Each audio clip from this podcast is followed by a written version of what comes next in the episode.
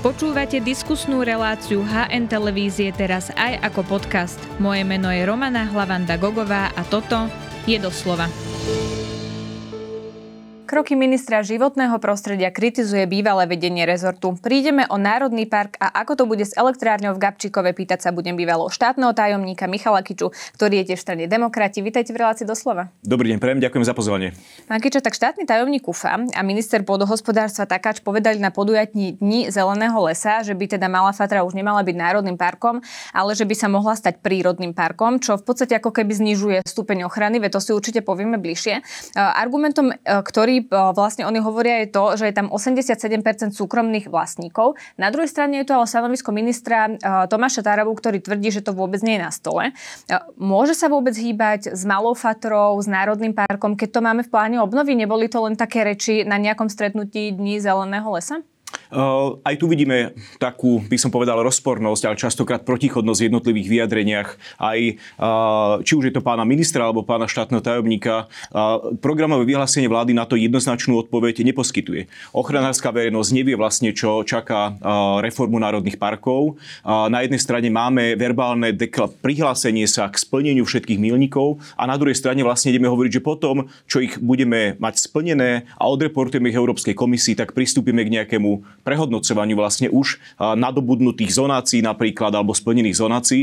Ja takýto postup považujem za mimoriadne krátkozraký aj z hľadiska plánu obnovy, pretože Európska komisia nepochybne bude sledovať aj do budúcnosti to, akým spôsobom sa naplňa, smeruje reforma národných parkov. Súčasťou reformy národných parkov nie je len formálne schválenie zákona, ku ktorému došlo a mimochodom bolo práve v piatok v tretej žiadosti o platbu deklarované ako splnené, ako teda v rámci odpočtu, ale aj mimo mimoriadne podrobný katalóg uh, konaní a postupov, ktoré na to majú nadvezovať, napríklad zonácie národných parkov. Taraba hovorí, že k prvému prvý všetko prebehne tak, ako má a potom sa spätne pozrú na to, či to bolo robené dobre, tak toto si môžu v Bruseli všimnúť a môžeme mať problém s ďalšími platbami?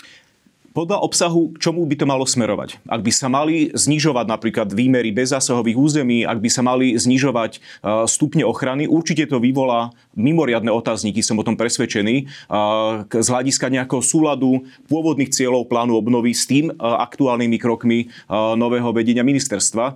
Čiže keby sa to stalo pri Malej Fatre, že by sa z Národného parku stala prírodným parkom, tak toto by presne spadalo do toho, čo hovoríte, že vlastne znižujeme ochranu prírody, pričom sme sa zaviazali v niečom inom v pláne obnovy?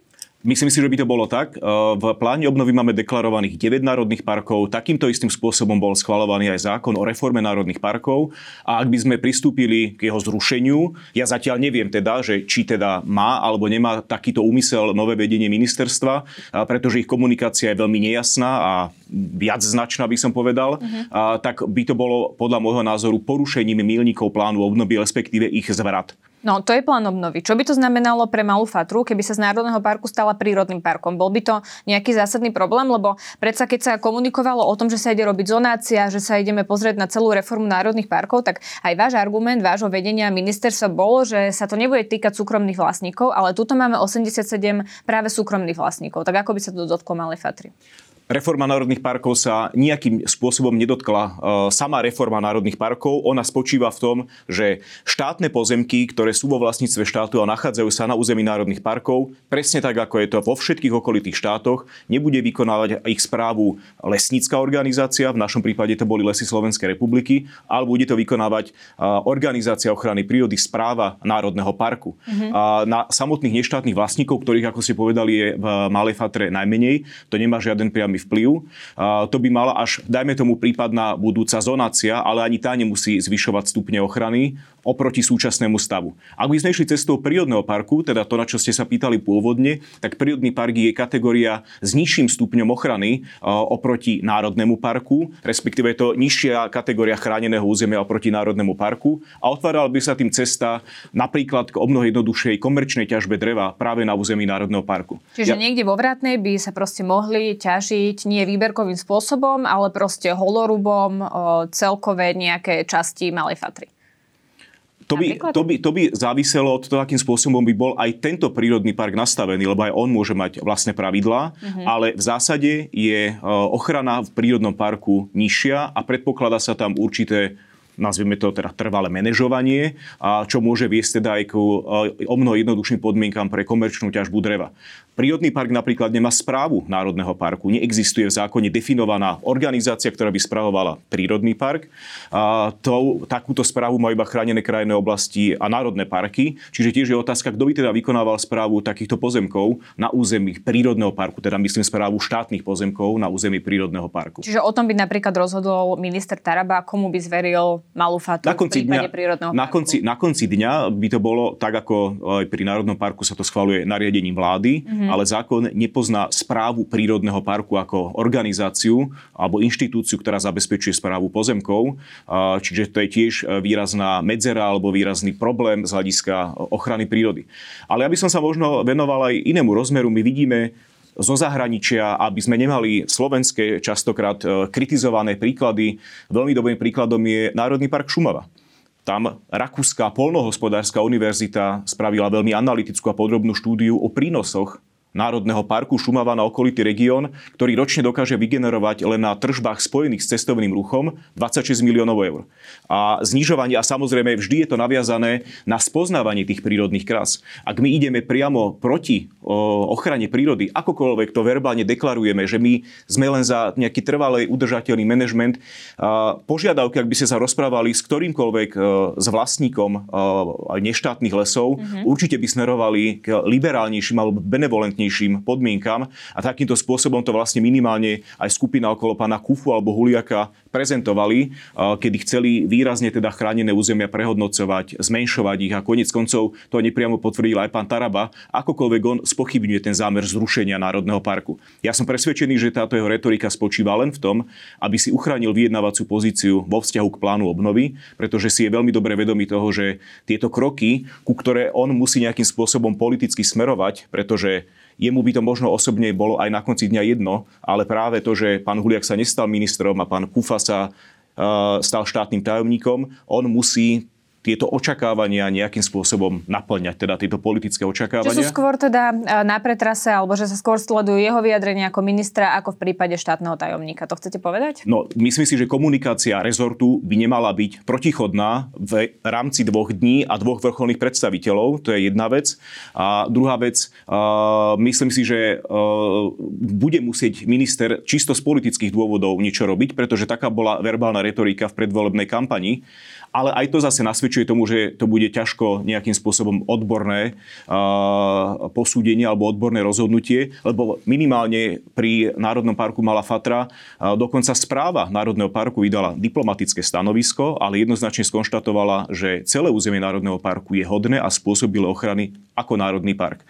A to je tá odborná organizácia ochrany prírody. Keď ste spomenuli aj tie ekonomické dôvody, čo by sa stalo s turizmom napríklad v Malej Fatre, keby sa to, to stalo prírodným parkom a už by to nebol národný park. Znamenalo by to podľa vás niečo aj z pohľadu turizmu? Myslím si, že je tam potenciálne ohrozenie zníženia atraktivity toho turizmu z dvoch dôvodov. Výrazné zníženie spôsobu ochrany alebo oslabenie ochrany tohto územia môže otvárať priestor na nazvime to mm, taký nedo, nekontrolovaný developing z hľadiska nejakej uh, takého toho turizmu, ktorý nemáme radi, ani uh, ľudia sa na neho neradi pozerajú. Príklad uh, napríklad z Demenovskej doliny. To môže skutočne viesť ešte k prehlbeniu takéhoto problému. A na druhej strane to aj ten lesnický manažment, ktorý ak by sa vykonával nešetrne, tak môže znižovať atraktivitu tohto územia. Čiže a, a vôbec povedzme si aj otvorene, Národný park je aj výborná marketingová značka. Ak by ste sa rozprávali s prevádzkou prevádzkovateľmi ubytovacích, eh, stravovacích zariadení určite je lákavejšie eh, pre turistov, ak môžu povedať, že strávili sme svoju dovolenku v srdci Národného parku. No, nadviažem ale na to, čo hovoríte, pretože minister Taraba upozorňuje pri týchto ekonomických dôvodoch aj na to, že my sme si tu nastavili národné parky s ich um, veľkosťou a bezzasahovými zónami, ale že to potrebujeme dotovať, aby sme takýto národný park udržovali a že je otázne, či na to ako krajina máme peniaze. Pripomeniem štúdiu, ktorú som spomínal pred chvíľkou. Vôbec na jednej strane áno, dotovať organizáciu ochrany prírody, takisto akým spôsobom sa dotuje množstvo štátnych inštitúcií, že nie sú, povedzme, iba niektoré štátne podniky sú ziskové a mnohé z ostatných štátnych inštitúcií sú dotované. Čiže povedať, že áno, že štát musí dávať nejaký transfer národným parkom a, a k tomu pripisovať, alebo tomu pripisovať ako ne, to označovať ako za nejaký problém je podľa mňa trocha demagógia. Určite na reformu národných parkov alebo vôbec na ochranu prírody relatívne dostatok finančných prostriedkov z hľadiska aj nejakých rozvoja príležitostí pre meký cestovný ruch nielen v pláne obnovy, ale v štruktúrálnych fondoch. A, takže myslím si, že je to skôr o lepšom manažerskom prístupe k tomu, akým spôsobom majú národné parky získavať svoje financovanie a určite to nie je dôvodom na to, aby sa rušili. Veď potom môžeme zrušiť nemocnice, alebo aj tie treba predsa nejakým spôsobom platiť, alebo môžeme zrušiť kadejaké iné štátne inštitúcie, pretože je nevyhnutné ich nejakým spôsobom dotovať. A ten narratív, ktorý pán minister občas prezentuje, že my nie sme taká bohatá krajina, aby sme chránili prírodu, je rovnako krátkozraký. Slovensko je už teraz mimoriadne ohrozené, akokoľvek to zatiaľ možno nepocítime na dennej báze dôsledkami klimatickej krízy. 40% obyvateľov do roku 2030 bude fatálne ohrozených suchom aj v podhorských oblastiach a keď už nič iného, tak lepšia ochrana prírody je strategická aj práve z tohto záujmu. No to, Čiže je, hovorí... to, je to investícia do zdravia a života obyvateľov napríklad na vidieku. To, čo hovorí ešte minister, pomôžem si jedným jeho argumentom, je, že naše národné parky nie sú podľa medzinárodných štandardov, pretože tam nie je 50% územia v bezzásahovom režime. Toto dlhodobo teda namietajú aj neštátni vlastníci v národných parkoch. Tak sú naše národné parky skutočnými národnými parkami, aj keď tam nemáme takúto veľkú časť bezzásahových zón? Ja by som sa spýtal, tak ktoré konkrétne územie teda na Slovensku by malo byť vyňaté alebo zrušené ako národný park? Tak treba to potom jasne pomenovať. Tu máme prvý pokus o, v prípade Malej Fatry, alebo naznačovaný pokus o, v prípade Malej Fatry. Odporúčania IUCN, teda, alebo tieto kritéria IUCN sú odporúčaním. Oni určite nemajú smerovať k tomu, aby sa e, znižovali alebo zrušovali národné parky v jednotlivých územiach. To, čo je označené za národný park, rovnako vyplýva aj z vnútroštátnej legislatívy legislatívy. Napríklad v Národnom parku Slovenský kras, ktorý je unikátnou aj biosferickou rezerváciou, nie je ani z odborného hľadiska na mieste, aby sa dosiahol stupeň 50, respektíve výhľadovo 70. To znamená, že z odborného hľadiska tam ani nie pretože sú tam, pretože sú tam napríklad lučné biotopy, ktoré je vhodné obhospodarovať napríklad kosením alebo pastvou a nie je tam vhodné mať bezzásahové územia. Ale to neznamená, že by sme, alebo by tam prišlo k prirodzenej sukcesi, teda by sa to zalesňovalo aj e, prirodzeným nejakým zmladením. Ale to neznamená, že Národný park Slovenský krás by mal byť zrušený. Aj keď alebo... rozumiem tomu, čo hovoríte, to je asi veľmi špecifický príklad. Či minister Taraba sa nesnaží povedať to, že ochraňujeme národné parky, ktoré v skutočnosti ani nie sú národnými parkami, lebo tu máme naozaj veľmi malé percento bezzásahových zón je to, je to, pozrime sa na to opačne. Tak potom poďme robiť kroky preto, aby sme tie bezásahové územia na, tých území, na území národných parkov dosiahli. Tam, kde je to opodstatnené z hľadiska uh, hodnoty tých biotopov alebo potenciálu, lebo Národný park je zameraný aj na sledovanie budúceho vývoja v tých bezásahových územiach. Veď o tom je tá sila prírody, o tom je jej atraktivita a o tom je aj tá hodnota tých biotopov. Takže potom, ja by som to otočil presne opačne.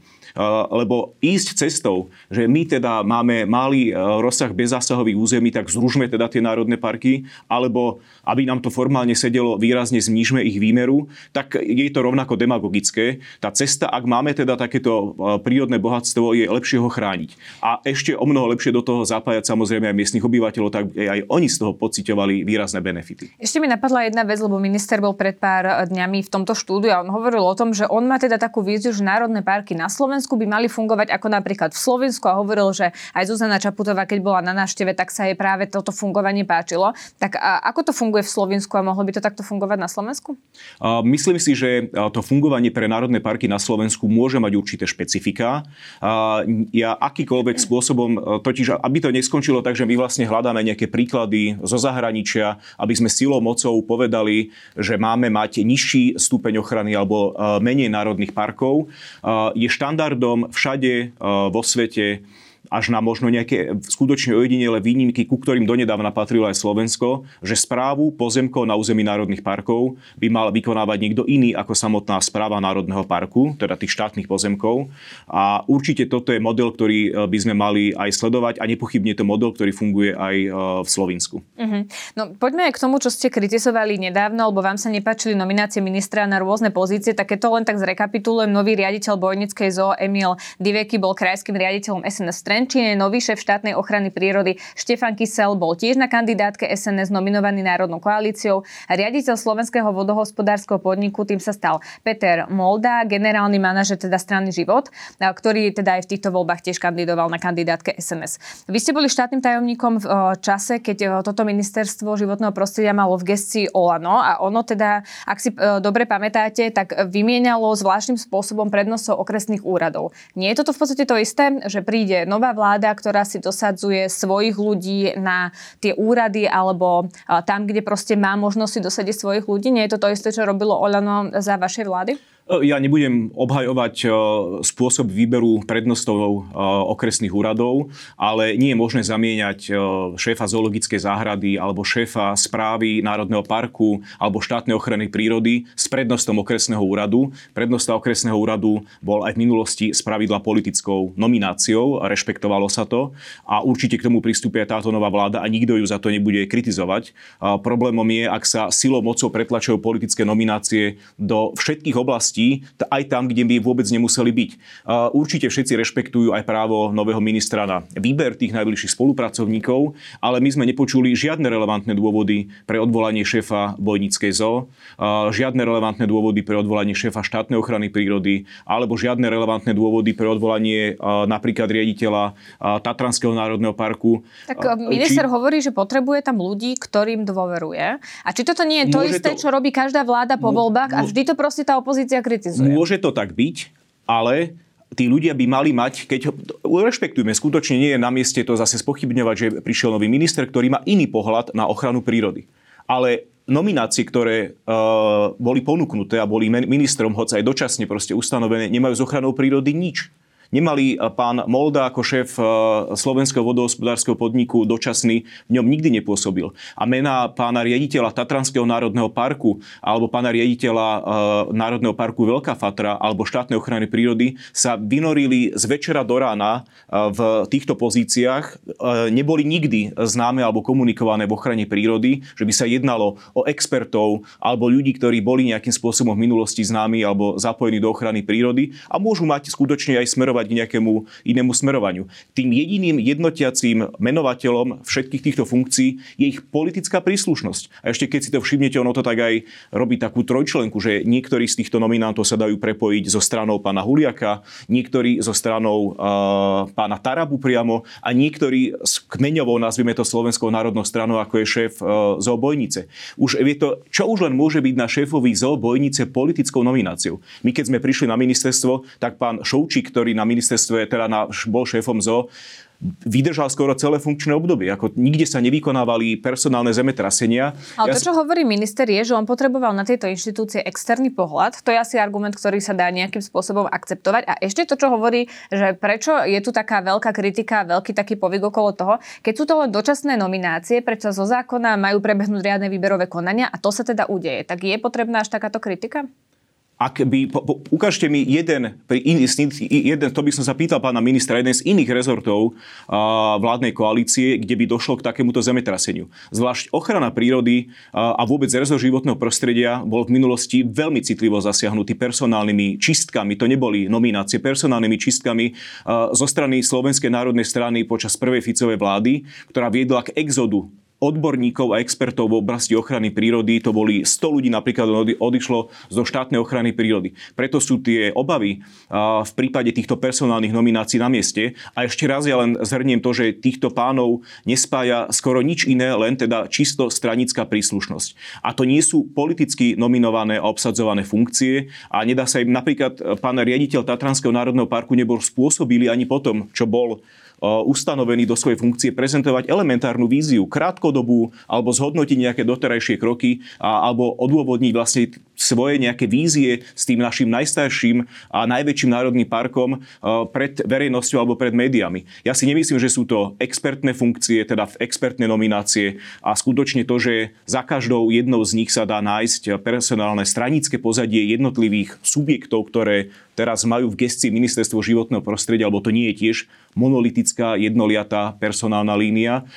Je proste čisto nejaká politická, politická trafika a určite to bude znižovať kvalitu kvalitu výkonu týchto inštitúcií aj do budúcnosti, pretože ak už nič iné, tak ich nebudú vedieť posunúť dopredu. A k tým výberovým konaniam, ja e, nie som nejaký fanúšik e, stávok, ale uh, som presvedčený, že drvivá väčšina týchto pánov sa prihlási do týchto výberových konaní a úspeje v nich. Počkáme si na to, ako to bude. Vy ste, pán Kiča, povedali, že je logické a je to aj možné, že pán Taraba má teda iný pohľad na ochranu životného prostredia a že je to v podstate legitímne. No a potom tu máme napríklad pohľad prezidentky Zuzany Čaputovej, ktoré je tiež blízka táto téma. A oni sa obidvaja teda zúčastia na Svetovej klimatickej konferencii, kde budú teda v rôznych časoch, ono sa to vysvetľovalo teda tým, že majú rozdielne programy, preto tam letia teda samostatne. Ale čo bude kľúčové na tejto konferencii aj z pohľadu toho, že tam môžu prísť ľudia, ktorí budú reprezentovať Slovensko a budú mať iné pohľady na ochranu životnej, e, životného prostredia na Slovensku?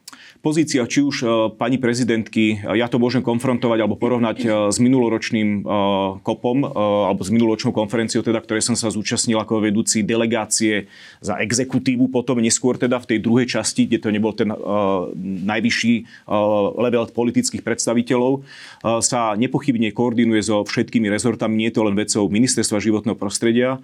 Uh, ja predpokladám, že ak bude mať pán minister uh, nejakú pozíciu, ktorá by mala pôsobiť kontroverzne, tak to bude len nejaká taká, taký balónik pre uh, publikum doma.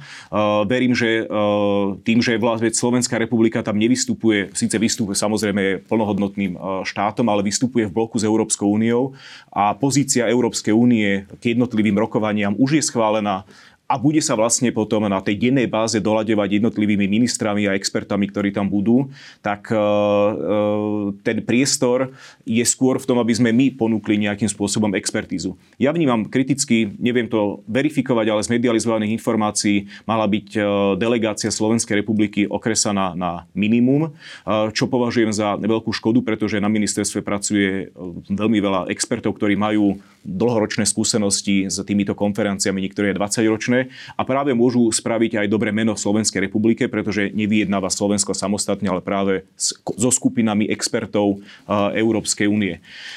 Na čo... hovoríte, že máte takéto kulárne informácie, tak čo má byť dôvodom okresania tej delegácie? Neviem vám k tomuto, neviem vám k tomuto povedať, ale šetrenie na takýchto, ak by to malo byť nejaké že šetrenie nákladov, tak je to z dlhodobého hľadiska si myslím krátkozraké, lebo tá konferencia má veľký význam.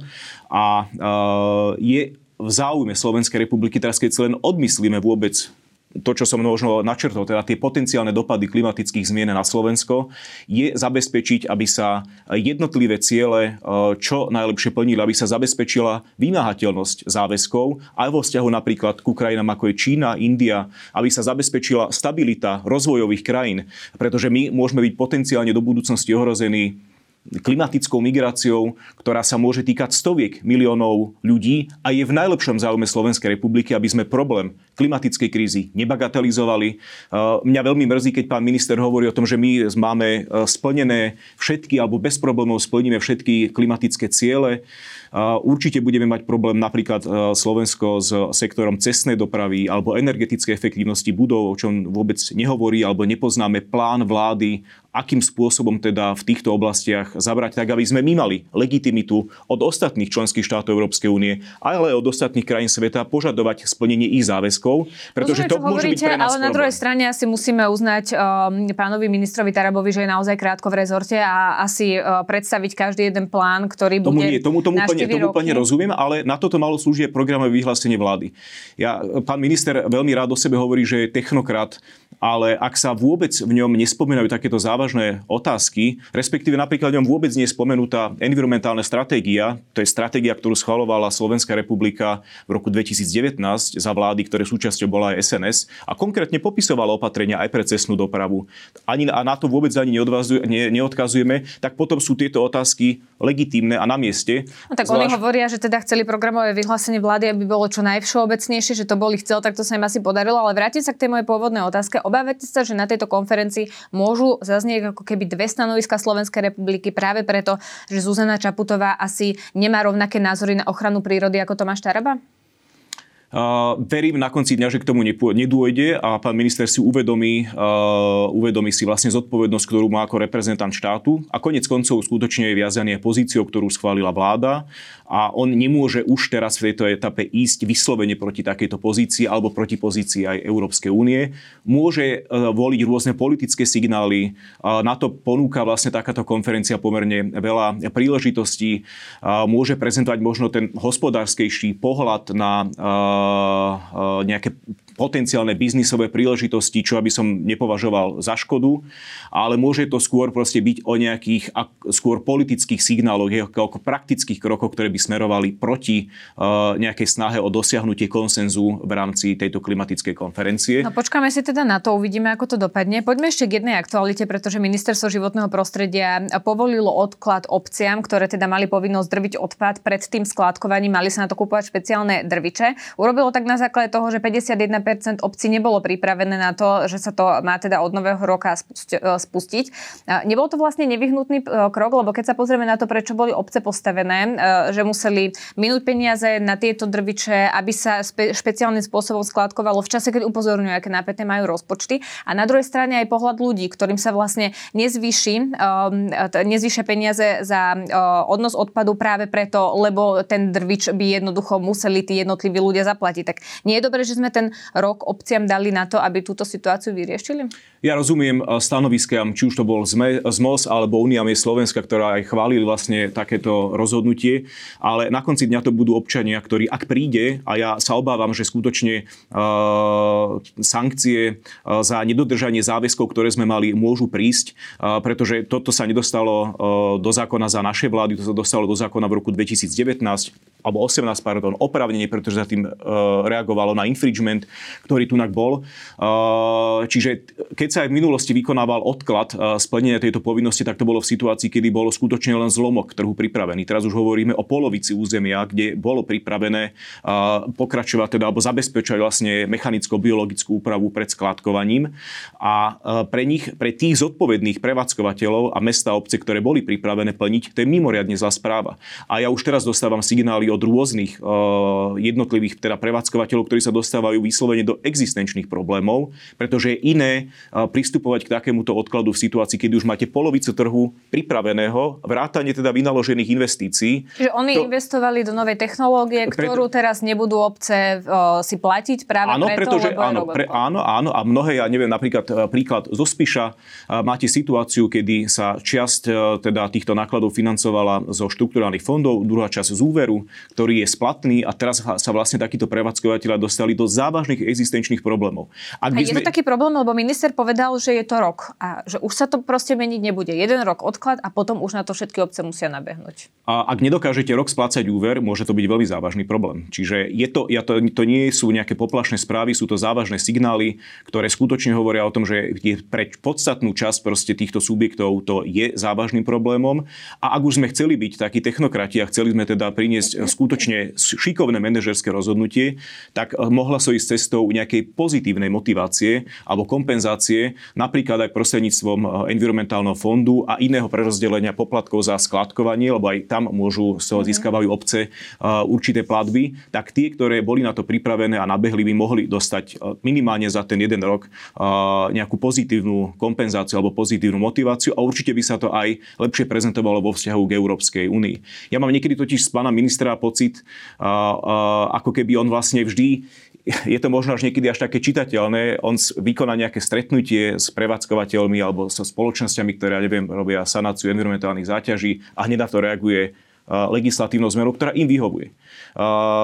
Stretne sa so Slovalkom a ide ohlasovať väčšie finančné prostriedky pre, pre subjekty, ktoré majú výrazné zvýšenie nákladov súvisiacich s elektrickou energiou pán minister sa aj sám to povedal, sa cítil skôr na ministerstve hospodárstva a možno teraz on odhaluje, že čo je vlastne ten rezort životného prostredia, akým spôsobom má aj on potenciál prispieť k zelenému hospodárskému, zelenému hospodárskému rastu. Ale určite by sa to nemalo diať ad hoc a len na základe e, stretnutia nechcem to povedať v nejakom pejoratívnom zmysle, ale s lobbystami alebo s lobbyingom, pretože takých stretnutí môžete mať kvantum, ale takýmto spôsobom by sa nemala formovať a kreovať štátna environmentálna politika. Takže vy považujete konanie ministra Tarabu, že je takým sekundantom ministerstva hospodárstva? Uh, veľmi to tak pôsobí, veľmi to tak pôsobí. Uh, na ministerstve sa zohľadňujú všetky rôzne záujmy, len nie záujmy životného prostredia na konci dňa. Teraz, keď hovoríme o konkrétnych rozhodnutiach pri ohlásení pre niekoho je to možno mm, taká bagatelná vec, sme na pôde hospodárskych eh, novín, ale ohlasení aj kvotového lovu vlka dravého. No, presne to, tomu som to, sa chcela dostať, lebo či to, to nie je tak, že tu nebola vypočutá druhá strata, pretože to, tá kvota na roky 2023 a 2024 tu má byť 60% a farmári upozor 60 pardon, kusov, jedincov a farmári eh, dlhodobo upozorňujú, že sa situácia s vlkom zhoršuje, že im strháva zver a že v podstate ako keby neboli vypočutí. Tak nie je ten kompromis, ktorý tu chýbal, to, že sa bude počúvať aj tá druhá strana a proste tu dovolíme nejakú, nejaký počet vlkov odloviť ročne? Vždy je, vždy je na mieste zintenzívniť komunikáciu, vždy je na mieste, a to nebudem vôbec popierať, vždy je na mieste uh, o mnoho viacej sa snažiť zapojiť aj neštátnych vlastníkov obyvateľov vidieka do ochrany prírody a to je vec, ktorá sa uh, je na mieste, aby som ju očakával aj od nového pána ministra ako pozitívum, ak by takouto cestou išiel, ale uh, musíme pritom rešpektovať aj nejaké vedecké poznanie. A vedecké poznanie, a teraz môžeme opäť povedať, že to nie sú, aby sme to nemali nejakým spôsobom kontroverzné experti na Slovensku, ale experti, ktorí pôsobia na českých univerzitách a študujú situáciu na Slovensku a dokázali prezentovať svoje výsledky aj v renovovaných, karentovaných časopisoch, vedeckých časopisoch svetovej úrovne, tak tú koreláciu medzi kvotovým lovom a znížením škôd jednoznačne nevidia. Už aj v predbežnej informácii, ktorú ministerstvo zverejnilo, určitým spôsobom zavádza, pretože hovorí o tom, že suma vyplatených náhrad sa za ostatné ostatné dva roky zvýšila. To je pravda, že sa zvýšila. Ale zvýšila sa preto, že my sme v prospech zväzu chovateľov oviec a kôz navýšili náhrady, ktoré boli dovtedy neuspokojivé, pretože sa nezohľadňovala hodnota napríklad plemena strhnuté ovce. Čiže Čiže v absolútnych Tá suma je vyššia, vyššia preto, lebo preto, že sme platíme? vypočuli, Áno, pretože sme vypočuli požiadavky chovateľov oviec a kôz na uh, lepšie nastavenie týchto náhrad. Čiže podľa vás, ak odstrelíme 60 uh, vlkov, tak sa nezlepší situácia a stále tu budeme počúvať Pochybuj... o tom, že sa strhávajú hospodárske. Nepochybne áno, nepochybne áno, pretože kvotový lov nie, nedokáže byť adresný, on nedokáže, alebo má veľmi malú šancu na to, aby došlo k eliminácii toho jedinca, ktorý spôsobuje škodu. Uh, smeru smeruje skôr k odlovu trofejných jedincov, teda tých, ktoré e, dokážu byť tým e, vodcom svorky a potom, keď sa svorka rozpadá, tak práve to mení jej správanie spôsobom, že sa môže o mnoho viacej uchylovať k blízkosti takýchto hospodárskych chovov.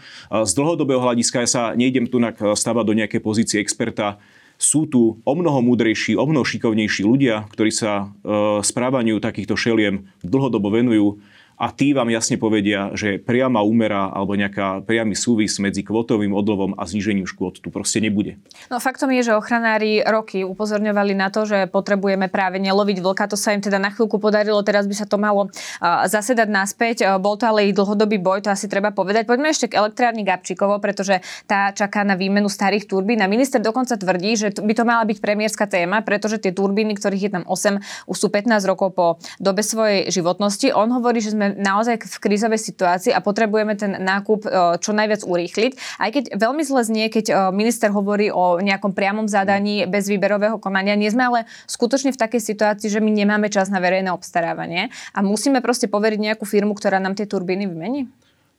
Bolo by to veľmi odvážne rozhodnutie. Ak je to skutočne premiérska téma, tak to mohlo byť premiérskou témou už za tretie vlády pána Fica, kedy aj on bol premiérom. A vtedy sa nastavovali mechanizmus, alebo sa nastavoval vlastne ten postupy vo výberovom konaní takým spôsobom, že na konci dňa ich nesúlad so zákonom o verejnom obstarávaní vytkol samotný úrad pre verejné obstarávanie, pretože jednotlivé z tých podmienok, respektíve vyhodnotenie tendra boli vykonané diskriminačným spôsobom. A hovoriť o havarii havarínom stave, je na mieste iba v situácii, ak by to skutočne vedenie ministerstva preukázalo. Ten, tie turbíny boli nepochybne servisované. A Čiže my nemáme analýzu, ktorá hovorí, že je to skutočne v takom havarínom stave? Na teraz, na teraz, ju, na teraz ju, ak by išli takouto cestou, je na mieste, aby čo najväčšom vierou transparentnosti informovali o všetkých podmienkach. Mne sa zdá veľmi pravdepodobné, že tieto turbíny, ako to pán minister niekedy prezentuje, každým dňom všetkých 8 môže odísť turbína je zložité strojné zariadenie, ktoré má, ale uh, ak je dobre servisované, uh, spôsobilo slúžiť uh, dlhšie aj ako je nejaká záručná doba. To nie je nič v nejakom strojárenskom prostredí neznáme.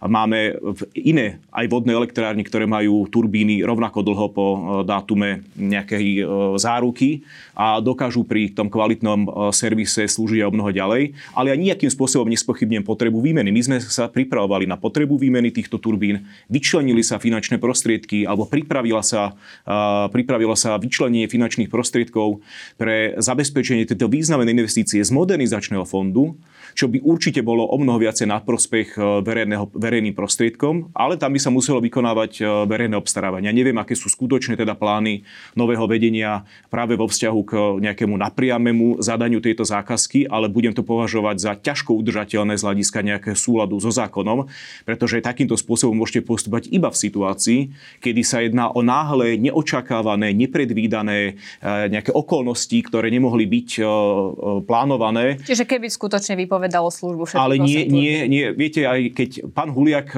mal na Facebooku asi mesiac pred voľbami také video, neviem s kým, kde teda hovorili o takejto potrebe a teraz sa to vlastne zrazu bolo to, mm, ne, nepovažujem to za úplne nejako odborné to video a teraz sa to zrazu dostalo do uh, programov vyhlásenia vlády a ideme vysielať rôzne šumy o tom, že by sme to mali zadávať napriamo. Nejakým spôsobom nespochybňujem potrebu, ak sa to preukáže, uh, výmeny jednotlivých turbín alebo nejakých ďalších, alebo zvýšenie ich efektívnosti, lebo to bola tiež podstata toho zadania projektu z modernizačného fondu, ale robiť to napriamo si myslím sa nedá obhajiť. No, elektrárne Gatčikovo je kľúčová pre Slovensko, asi to treba tiež povedať. A verejné obstarávanie končí tak, že vyhrá ten, kto ponúkne najlacnejšiu možnosť. Je správne sa na to pozerať takto, že potrebujeme skutočne najlacnejšiu možnosť, alebo to potrebujeme proste spraviť kvalitne, aj keď za drahšie peniaze. Či toto nie je eh, no, prioritou ministra veď, Zarabu? Veď takto, že samozrejme to je na mieste to, a to má aj vygenerovať postup vo verejnom obstarávaní, keď sa nastavia technické parametre, nejaké kvalitatívne, akým spôsobom by tá turbína na konci dňa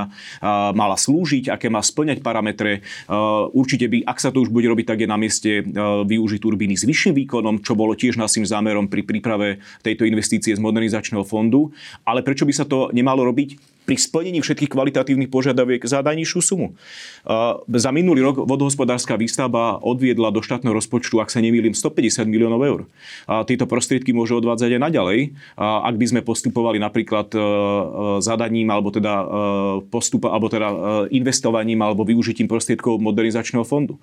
Ale to sa nevylučuje, dosiahnuť efektivitu vo verejnom obstarávaní sa predsa nevylučuje aj s nejakou najnižšou cenou. Práve naopak, ak sa to zadá napriamo, ako budete mať nejakú konfrontáciu s trhovým prostredím v tom, že dosiahneme to isté, čo by sme mali inak za tú najnižšiu, najnižšiu sumu. To, to je podstata verejného obstarávania. Chápem, čo hovoríte, uvidíme, nebude to téma do konca roka. Ak som správne pochopila slova ministra, tak si počkáme na to, či to teda bude skutočne zadávať napriamo.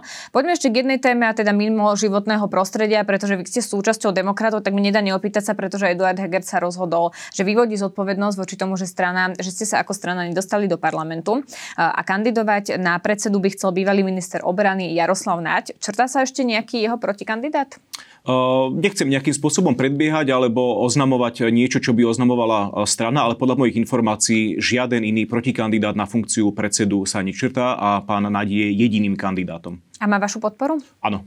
Takže keď sa bude voliť, keď aj nebudete mať na výber, tak vy budete 100% podporovať Jaroslava. Áno, áno, myslím si, že je vhodným kandidátom na predsedu v rámci nejakého oživenia vlastne alebo ďalšieho pokračovania strany uh, demokrati. Uh, opozičné prostredie si vyžaduje teraz proste takýto drive.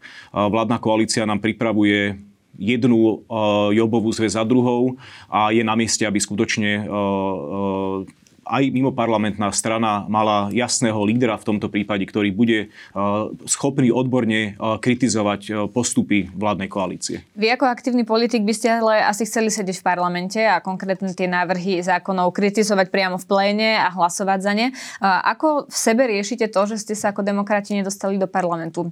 Riešili ste možno to, že čo bolo tým dôvodom? Určite prebiehala vnútrostranická, pomerne tvrdá, teda živá vnútrostranická diskusia o tom, aby sme sa aj nejakým spôsobom poučili veľmi ťažko, ja som to viackrát zažil aj počas volebnej kampane, veľmi ťažko sa reagovalo skutočne na vyslovenú podporu zo strany voličov, ale vlastne na konci dňa ich e, neochotu s obavom na nejaké prepadnuté hlasy. To nám podľa mňa veľmi uškodilo aj v čase predvolebnej e, kampane. A e, možno s tou istou prácou, ak by sme nečelili vlastne takémuto narratívu, tak sme mohli mať tie percentá v prieskumoch krátko pred voľbami o mnoho vyššie a práve, že tá istota, tá pevnosť rozhodnutí pre voličov aj pre demokratov by nás do parlamentu na konci dňa dostala. Ale to už je teraz jedno, treba tvrdo pracovať tak, ako voľby dopadli, takým spôsobom dopadli a určite aj priestor pre mimoparlamentnú opozíciu, pokiaľ dokáže poskytovať expertné, expertnú oponentúru na ďalšie fungovanie a ďalšiu činnosť. Keď hovoríte, voľby dopadli tak, ako dopadli, nedávate si za vinu, že dopadli tak aj preto, lebo ste sa vy ako demokrati nevzdali pred voľbami? Uh, myslím Mohli byť tie počty úplne iné. Uh, je to vec, na ktoré, ktorá sa teraz dá už nejakým spôsobom spätne hodnotiť. Môžem povedať, že uh, ten výsledný, výsledná, výsledné percentá nás prekvapili a my sme uh, očakávali lepší výsledok, uh, tak, že by sme sa dostali do parlamentu. Tak si sa počkáme na to, čo bude s demokratmi, ak ich teda povedie Jaroslav Náď. Ďakujem veľmi pekne, že ste si na nás našli čas. To bol bývalý štátny tajomník na ministerstve životného prostredia Michal Kiča. Ďakujem veľmi pekne za pozvanie. Ďakujeme, že nás počúvate aj vo forme podcastu. Ak chcete podporiť našu tvorbu a kvalitnú žurnalistiku, kúpte si digitálne predplatné HN. Choďte na hnonline.sk lomené predplatné. Ďakujeme.